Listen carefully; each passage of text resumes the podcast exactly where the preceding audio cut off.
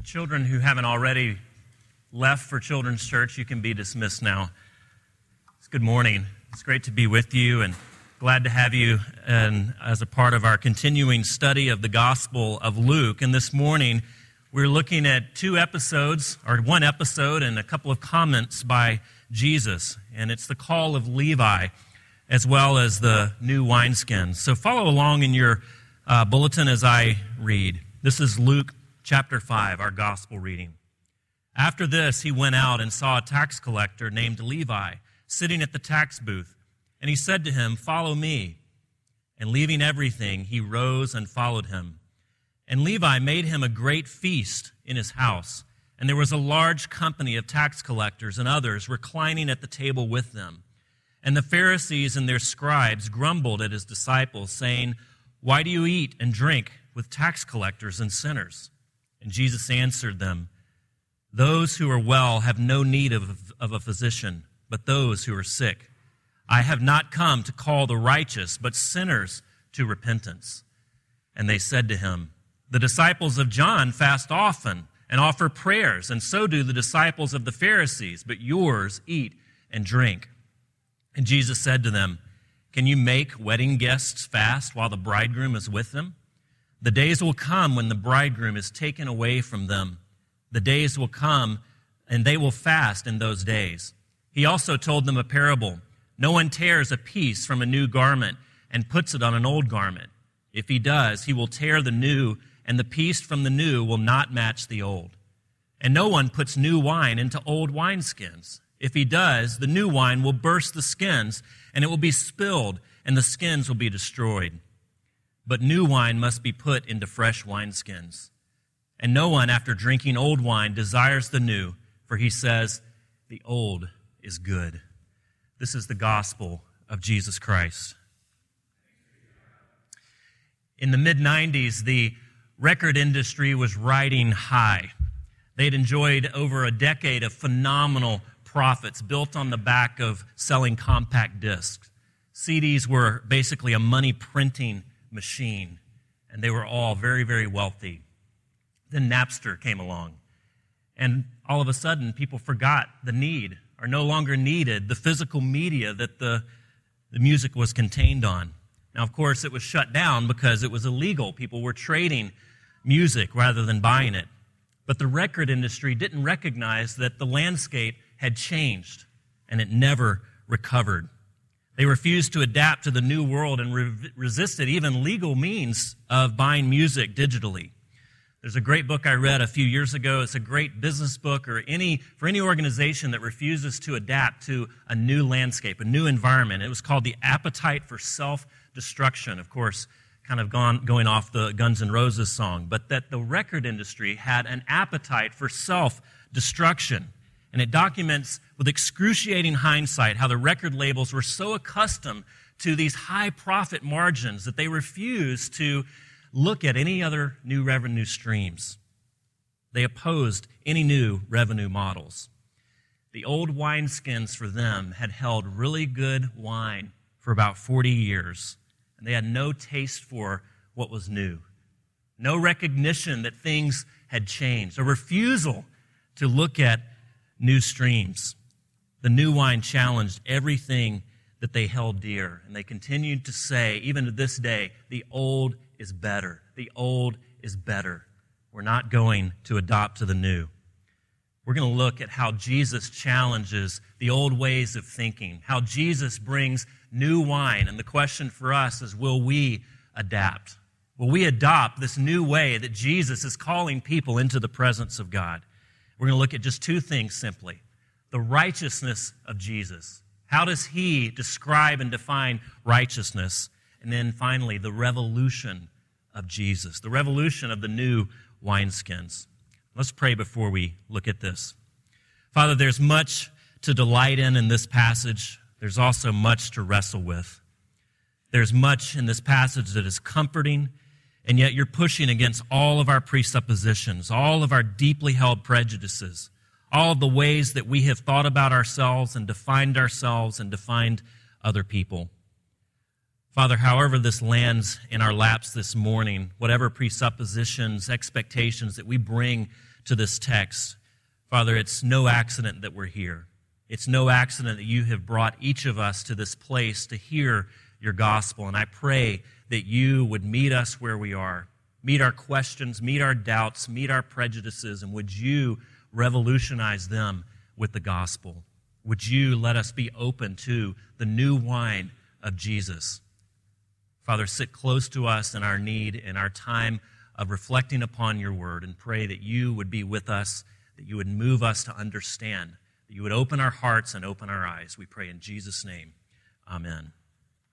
So, first of all, the righteousness of Jesus. The Pharisees certainly had an idea of what righteousness was. And as we said a few weeks ago, their idea of righteousness was indeed very biblically based. They were upstanding people. They were pillars in the community, socially very well behaved. They were the people that you would want in your Rolodex. Now, sometimes these Pharisees get a bad rap, right? Call someone a Pharisee and you'll find out what it means because it's become synonymous with a hypocrite, with someone who is very, very self righteous and looks down their noses at other people. But even Jesus commends the Pharisees at times. So it's not just that these are bad people, although they constantly, consistently play the foil to Jesus. But not everything about them as people and about their approach was bad or evil. They were very faithful people very religious people, and they probably didn't set out to create this religious caste system where they're at the top and everyone else is below them. They deeply wanted to honor God, to lift him up, to demonstrate how truly holy he was. And in, as such, they're picking up on a very consistent Old Testament theme that God is pure, that God is entirely holy that God Himself is righteous beyond any comprehension that we could possibly have. But Luke wants us to see something that's also askew about their approach to God, about their understanding of what it means to be righteous. In one sense, their idea of righteousness is entirely biblical. It's important to obey what God commands. It's important to respect His law. It's important to understand that He is holy and no one of their own accord, of their own fitness, can come into His presence. It's very biblical in one sense, the way they think about righteousness. And yet, on the other hand, it's wholly opposed to the righteousness that Jesus describes. You see, righteousness is really not about you at all. Righteousness is a quality, it's a possession that God Himself has, that only God has. It's an aspect of his character that he then shares with those who will receive it, that he grants. It's a status that he has, and only he has, and yet he grants it to anyone who will receive it. To show us that righteousness is really about God and his essence and not about your and my behavior. He shows Jesus misbehaving to show us it's not about simply being a good person. He shows Jesus befriending and hanging out with the worst scoundrels and reprobates that community could, that that community could offer. Now he gives us two episodes and then Jesus gives us two illustrations to drive this home. First of, his, first of all is a calling of Levi. After this, Jesus went out and saw a tax collector by the name of Levi sitting at his tax booth. Follow me, Jesus said to him. And Levi got up, left everything, and followed him. Now, a tax collector is the worst person that Jesus could think about in this community. They taxed commerce, and how they made money was by overcharging on that commerce. In the Talmud, the Jewish religious book, they were listed next to murderers and thieves. That's how bad people thought of, how badly people thought of tax collectors. They were errand boys of Rome and traitors to their own people. And so Levi was a social outcast and could only hang out with those who shared his line of work. In fact, the disciples probably didn't like him either because he probably taxed their commerce. Peter, a fisherman, had to pay his dues, uh, overcharging to Levi or people like Levi. And Jesus invites one into his fellowship, into his friendship. He says, I want you to be on the inside. And what does Levi do? He throws a party. He holds a banquet in Jesus' honor. He eats with Jesus and Jesus eats with him. Now, when you invite someone into your home and you share a meal with them, you're saying something about that relationship. You're saying that this person is not my enemy. They are a friend. Maybe there's some discord in the relationship, but there's enough commonality that you will have them in your home. You're saying something about that person and about that relationship. But in the ancient world, just multiply that a hundredfold. In the ancient world, when you had someone in your home, you were legitimizing that person as a human being, as an equal. You were saying that I share spiritual unity with this person. It was legitimating them. It was a huge thing to share a meal with someone in the ancient world. And here's this rabbi, this holy man, this teacher of the law who chooses a robber to have a meal with, to legitimate as a person, to share spiritual unity with. He eats and parties with the tax collectors and the sinners, the worst reprobates in the community. And the Pharisees say, What are you doing, Jesus? And you understand how this would be so sideways as to what they would expect. Jesus, what are you doing? You're a holy man. You're a teacher of the law, and yet you're partying with these robbers and sinners. How can you combine your religious seriousness with this kind of frivolity? How can you have this lack of discretion in the company that you keep? It's clear then that Jesus is working with different categories of righteous, of righteousness. What is it about Levi that commends him as righteous rather than the Pharisees? He got up, left everything, and followed him. This is repentance. This is forsaking an old way of life, an old way of thinking, and adopting a new. Adopting Jesus' way of life, adopting Jesus' defini- definition of righteous, adopting Jesus' definition of repentance. It says he left everything. And yet, only a, a few sentences later, we're in his house and he's throwing a party. So apparently, he still maintains his house and he has resources to throw this great feast for Jesus. Now, Luke's no dummy. He wants us to see this apparent discrepancy and say, wait a minute, what's going on here? He got up and left everything, and yet he still has his home. He still has money to buy wine, to throw a party, and invite people in. We need to ask why. And what Luke is telling us what we need to see is that repentance doesn't necessarily involve giving away everything, but it always involves giving up everything.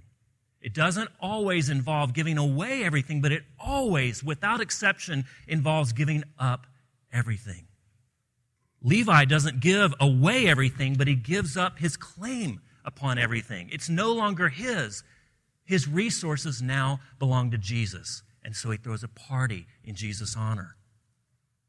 He repents of the self centered way that he had prosecuted life to that point, the self centered way that he had gone about acquiring assets, acquiring money, the self centered way that he had built his own wealth and prosperity on the backs of other people. And he takes on a new center it's Jesus himself. He goes from being a self centered person to a Jesus centered person, and it causes him joy. It causes him to throw a party. He doesn't become a Christian and then say, well, let me look around for anyone who's having fun and put the kibosh on that. I'm going to look for anyone who's smiling and having a party and drinking, and I'm going to squash that immediately. That's my role. We've got to be serious about this thing. No, he throws a party. He buys a lot of wine. He invites over all the bad people in the community, and he invites Jesus and says, Let's have a feast. But notice, there's something different about the kind of feast that he throws. It's not this nihilistic way of feasting that says, well, tomorrow we may turn to dust anyway, so let's have a big party and get as much pleasure out of this world as we possibly can because there's really no meaning to be found. It's not that nor is it, I'm going to try and find as much merriment in this world because, just to kind of, eh, as a sensory, you know, diversion. I'm going to try and have as much fun to kind of dull my senses to how bad the rest of my life is. It's not that either. It's not the traditional way, traditional manner of throwing a party. Those are self centered ways of having a banquet. Levi doesn't throw a party for himself, but for Jesus. He's celebrating because Jesus has given him the one thing that he could never acquire, the one thing that his great wealth could never buy. Jesus is giving him acceptance. Jesus is saying, You have been on the margins your whole life. I give you belonging. I invite you into the very presence of God. That's the one thing that Levi could never buy, could never purchase, could never acquire by his own effort. Jesus grants it to him, and so he throws a party. The Pharisees gather around outside with these grim faces, passing judgment. What a waste. What a disgrace. What an offense to God. And Levi, along with all the sinners, and Jesus too, with a big smile, recline at the table and have fun. Share a laugh, share a glass of wine, and enjoy the gifts of God. Do you see how differently those two conceptions are, of righteousness are? Though both can be tied into the Bible in some degree, Jesus is saying that the way that the Pharisees go about life and obedience is drastically different than the way I do. This friends, reclining at the table with sinners and reprobates is righteousness. But the Pharisees and the teachers of the law who belonged to their sect complained to his disciples, Why do you eat and drink with tax collectors and sinners?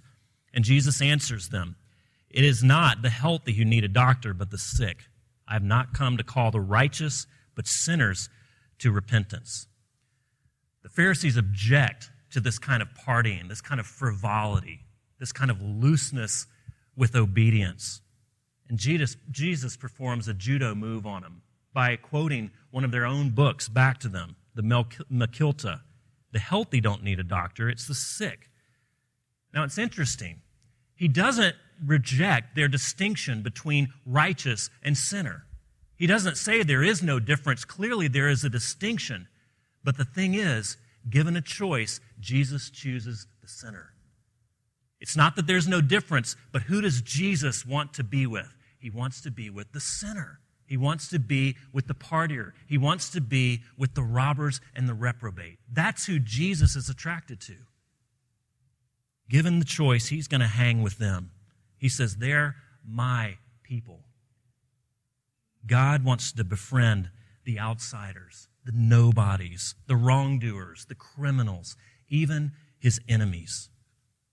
We get kind of an embodied mission statement by Jesus here as he lives out this initial phase of his ministry. This is what I'm going to be about. He's hanging his shingle out. Here's who I'm going to be. He's putting the about page on his website, right? This is the type of person I'm going to be, and these are who I've come to serve. Now, we can be a bit cynical about mission statements. But with Jesus, we think, well, okay, that sounds great. You're going to go to the paralytics and heal them. You're going to go to the leper colonies and give them joy. You're going to touch them. You're going to go to the poor. Well, that's great. We would love that. You're going to go to the widow. You're going to take care of all of the displaced people. And we think, that's great, Jesus. Go and do that. But wait a minute. Levi is not any of these people. He's an outcast for a totally different reason. It struck me this week that Portlanders are generally sympathetic to all of those other people that we just listed the poor, the widow, the people that line up down at the rescue mission. There's plenty of services for people in that type of need, that type of outcast. And Portlanders are generally sympathetic to those types of people and say, Great, it's wonderful if you say that Jesus cares for those types of people. The church should have been saying that much more emphatically for many years. We're very sympathetic to those kinds of outcasts, but we, Portlanders, would hate Levi. Levi was a tax collector. He collected fees on other people's commerce. If he was operating today, he'd be working in credit default swaps. He'd be a predatory loan originator. He'd be foreclosing on people who were behind on their mortgages. You see, he's not like the men and women that are lining up down at the rescue mission that we see. Of course, Jesus would love those people. Of course, they should be brought in. He's going to the high finance bankers and saying, These two are my people because you hate them. And I'm going to show just how strong your prejudice is by going to the very person that you hate. Do you see how relevant this is in our culture? He would be a banker, enriching himself on the backs of the working class. And Jesus invites him into the very presence of God. He goes to a party with him. Jesus couldn't be more clear, friends, that of course his mission is to the actual poor, the actual downcast, the actual oppressed people. Absolutely. That is right at the center of his mission. But what I realized this week that the real revolutionary thing about Jesus' mission me- message is that he's now will, not that he's willing to uh, embrace the untouchables, not that he's willing to touch those who you wouldn't touch. It's that he goes to everyone who is your untouchable. That he embraces everyone who you wouldn't think about. What he's really saying is that he's willing to sit down and have a meal with everyone that you despise. Everyone who for you is the other person that Jesus couldn't care for, that Jesus couldn't grant grace to. That's who he goes to. Maybe it's those for you, maybe it's those who love George W. Bush. Maybe it's those who love Obama. Maybe those are the people that you can't imagine God loving. Maybe it's pro life advocates. Maybe it's pro choice advocates, depending on where you sit this morning. Maybe it's those who fight for traditional marriage and those who fight for gay marriage. Maybe it's rich people in their big fancy cars. Maybe it's poor people because they don't work hard enough whoever it is for you, this morning, Jesus says, I embrace them. They are my people, and I will go to them whatever you say, no matter what you say. Jesus cuts through all of our categories and says, I love everyone whom you don't. I accept everyone whom you reject. The Pharisees say, Look at all we're doing for you. Look at how we're standing up for what is good and honorable and right, preparing the way for God. And Jesus says, You got to come in just like everybody else. You're as helpless as a paralytic, you're as sinful as a tax collector, you're as dirty as a leper. You got to come in just like everyone else. By reaching out to the opposite person that we'd expect, the person that we'd most like to see excluded, he's saying, You're a sinner as well. You're just as deeply in need as that person that you can't imagine God embracing. As you build your status on the backs of other people by saying, Well, I'm a sinner, but at least I'm not that person, Jesus is saying you're missing it. You're not building wall, you're not building up your righteousness. You're building up walls between you and I. You can't do anything to earn an invitation to his party. The tax collectors and the sinners know that. They understand they're the worst in the community and they can't build their reputation on the backs of anyone else because they're at the bottom. Of course, they are more readily accepting of Jesus' message because he's the one person who says yes to them. He's the one person who embraces them. And guess who he is? God in the flesh. That's who accepts these people. That's who invites them in to the party a rabbi, a healer, a teacher, a holy man comes and embraces them. He reaches through all of the barriers that have said no to them and he says yes. And they flock to him. Friends, Levi gets it. He repents. And what does repentance look like? It looks like a party, it looks like a celebration, it looks like a banquet, a feast, that's true repentance. Levi gets it because he knows that the one thing that he could never buy, Jesus grants him perfectly and for all time. And he leaps up and down. He throws a party. He can't contain himself. He understands what true righteousness is, that it's nothing that you could ever attain, it's only given by the grace of God. And the Pharisees' heads are spinning. They say, John's disciples often fast and pray, and so do the disciples of the Pharisees, but yours go on eating and drinking. And Jesus gives us two illustrations the bridegroom and the banquet and the new wineskins. We'll take these in order and then we'll conclude. Jesus answered, Can you make the friends of the bridegroom fast while he is with them? But the time will come, you see, when the bridegroom will be taken from them, and in those days they'll fast. Now, in the days of the Second Temple Judaism, in the days of the Pharisees, fasting and mourning was um, fasting and praying was done to signify mourning because they lived in exile. They lived under the oppressive presence of Rome, and they were longing for the time when Messiah would come and set things right. And so they were fasting and praying because the bridegroom wasn't present. The Messiah wasn't present. And so they were in a time of mourning. And so, of course, fasting and praying was what they expected. And if they could fast and pray in a, in a, a long enough, more uh, focused enough time, hard enough, dedicated enough, then that would, would promote the conditions in which Messiah could come. They could convince God to come back. And Jesus is saying, Stop mourning. Stop mourning. The bridegroom is here. The exile is over. I have come to grant you freedom. I've come to grant you full standing with God. The end of the exile is here. It's time to celebrate. There's time coming, he says, when the bridegroom will leave again.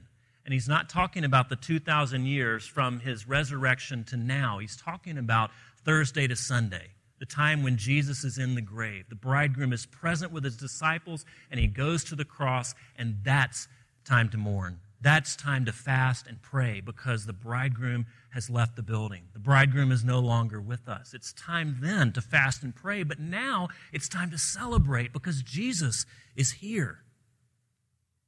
Our proper response to Jesus going to the grave, going to the cross to earn an invitation for you to come to the party is celebration. It's banqueting. It's feasting. It doesn't mean that all of life is pure joy. It doesn't mean that when you become a Christian that life becomes bliss. Of course not but it gives you a reason in the midst of tragedy, in the midst of trial, in the midst of things of uncomfortable circumstances to not grieve as if there's no hope, but to grieve with hope, to grieve with the joy, knowing that one day all of this will be set to right. One day all mourning will be done away with. In his death, he is beginning to put all of the terrible things to an end and preparing for an eternal everlasting, wonderful feast that we can barely imagine. All of our parties here, though fun, are only hints of what is coming.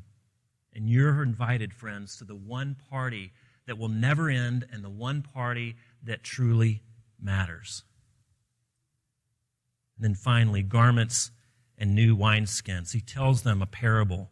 No one tears a piece out of a new garment to patch the old one if they do, they will have torn the new garment, and the patch from the new will not match the old. And the people, and people do not pour new wine into old wineskins. If they do, the new wine will burst the skins, the new wine will run out, and the wineskins will be ruined. No, new wine must be poured into new wineskins. And none of you, after drinking the old wine, wants the new, for you say, The old is better. The old is better. New wine must go into new skins. Jesus is doing something that, at the same time, on one hand, is very consonant with everything that's come before. He says, I am the fulfillment of the law and prophets. And so, what Jesus is saying is what the law and prophets pointed to, actually, foundationally, is what I am doing. But in the context in which he comes on the scene, he says, This is new. This is something new to you. This is not something you're accustomed to. But insofar as you've gotten so accustomed to the old ways, you're going to reject me because these old ways are much more predictable and much easier to follow. The instructions are clear. And Jesus says, No, you can't dress people up to make them admissible to the kingdom. Those people I'm partying with are now in, and you're out. No one who drinks the old wine wants the new. We want the old wine if we've drank it. We want to be told what to do. We want to know where the boundaries are. We want to know how you get in and how you stay in. Tell me how to follow the instructions. We want performance reviews rather than promises of God.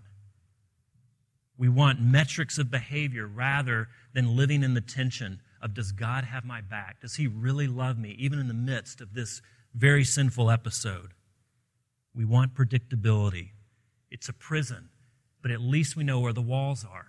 It's a prison, but at least it's comfortable because we can reach around and feel okay, there's the borders, there's the top, there's the bottom. I know where I fit in, I know how I'm doing. I'm living in a prison, but I'm okay with that because it's predictable. But you see, this destroys both the old and the new. For example, take the two disciplines that the Pharisees mentioned prayer. Prayer is meant to be a gift to humanity, to connect us with God. But when you pray because you feel guilty, if you don't, you're living in a prison and you have put a yoke around your neck. You've destroyed what prayer really means and what it's really for. Fasting is meant to demonstrate our, our dependence upon God and grant awareness of how He is underneath all of life, that He upholds all of life. But when it's done to negotiate a better response to God, we've missed the point. And we've tied a millstone around our neck. You see, it's predictable. If I do this, then God will do that, but it's not true. That's how we would like to live. We want to live by the old way, not the new way, where Jesus is the one who pays for all of your sins once and for all, no matter what. These things, prayer, fasting, all these spiritual disciplines are gifts for you. They must be part of a celebration rather than duties that you keep to keep God in debt to you.